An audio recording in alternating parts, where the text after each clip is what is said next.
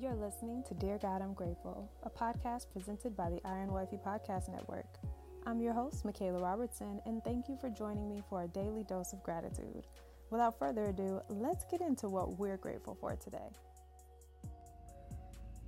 Dear God, I'm grateful for calming storms.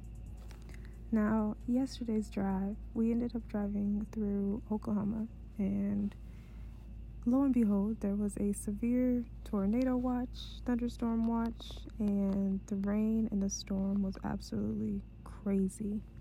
Like it was to the point where you could not see through the windshield because the rain and the hail was that hard. The wind was literally moving the car. It was terrifying. My anxiety was up, but the Lord still kept us. And it kind of reminded me of the passage in Mark 4 where it talks about where Jesus uh, calmed a storm. I was going to say weathered a storm, but he calmed a storm. And it read, As evening came, Jesus said to his disciples, Let's cross to the other side of the lake. So they took Jesus in the boat and started out, leaving the crowds behind, although the boats followed. But soon a fierce storm came high, or a fierce storm came up. High waves were breaking against the boat, and it began to fill with water.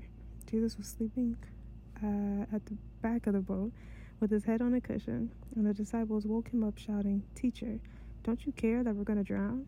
When Jesus woke up, he rebuked the wind and said to the waves, Silence, be still. Suddenly, the wind stopped, and there was a great calm. Then he asked them, Why are you afraid? Do you still have no faith? The disciples were absolutely terrified. Who is this man? They asked each other. Even the wind and waves obey him. And that's Mark 4 35 through 41. And I think this speaks so strongly to what we faced because even though we were in the midst of a huge storm and it's easy for fear and anxiety to sink in and for you to be absolutely terrified as the disciples were terrified with the storm, we still have to have the faith to know that Jesus has the power to calm any one of our storms. You know, this passage reminds me that in three words, everything can be calm. In three simple words, Jesus said, Silence, be still. And so I just want to encourage you that if you find yourself caught in a physical storm, like we were, or a storm of life, you know, a situation in your life that causes a mental storm or an emotional storm or a financial storm, remember those three words silence, be still.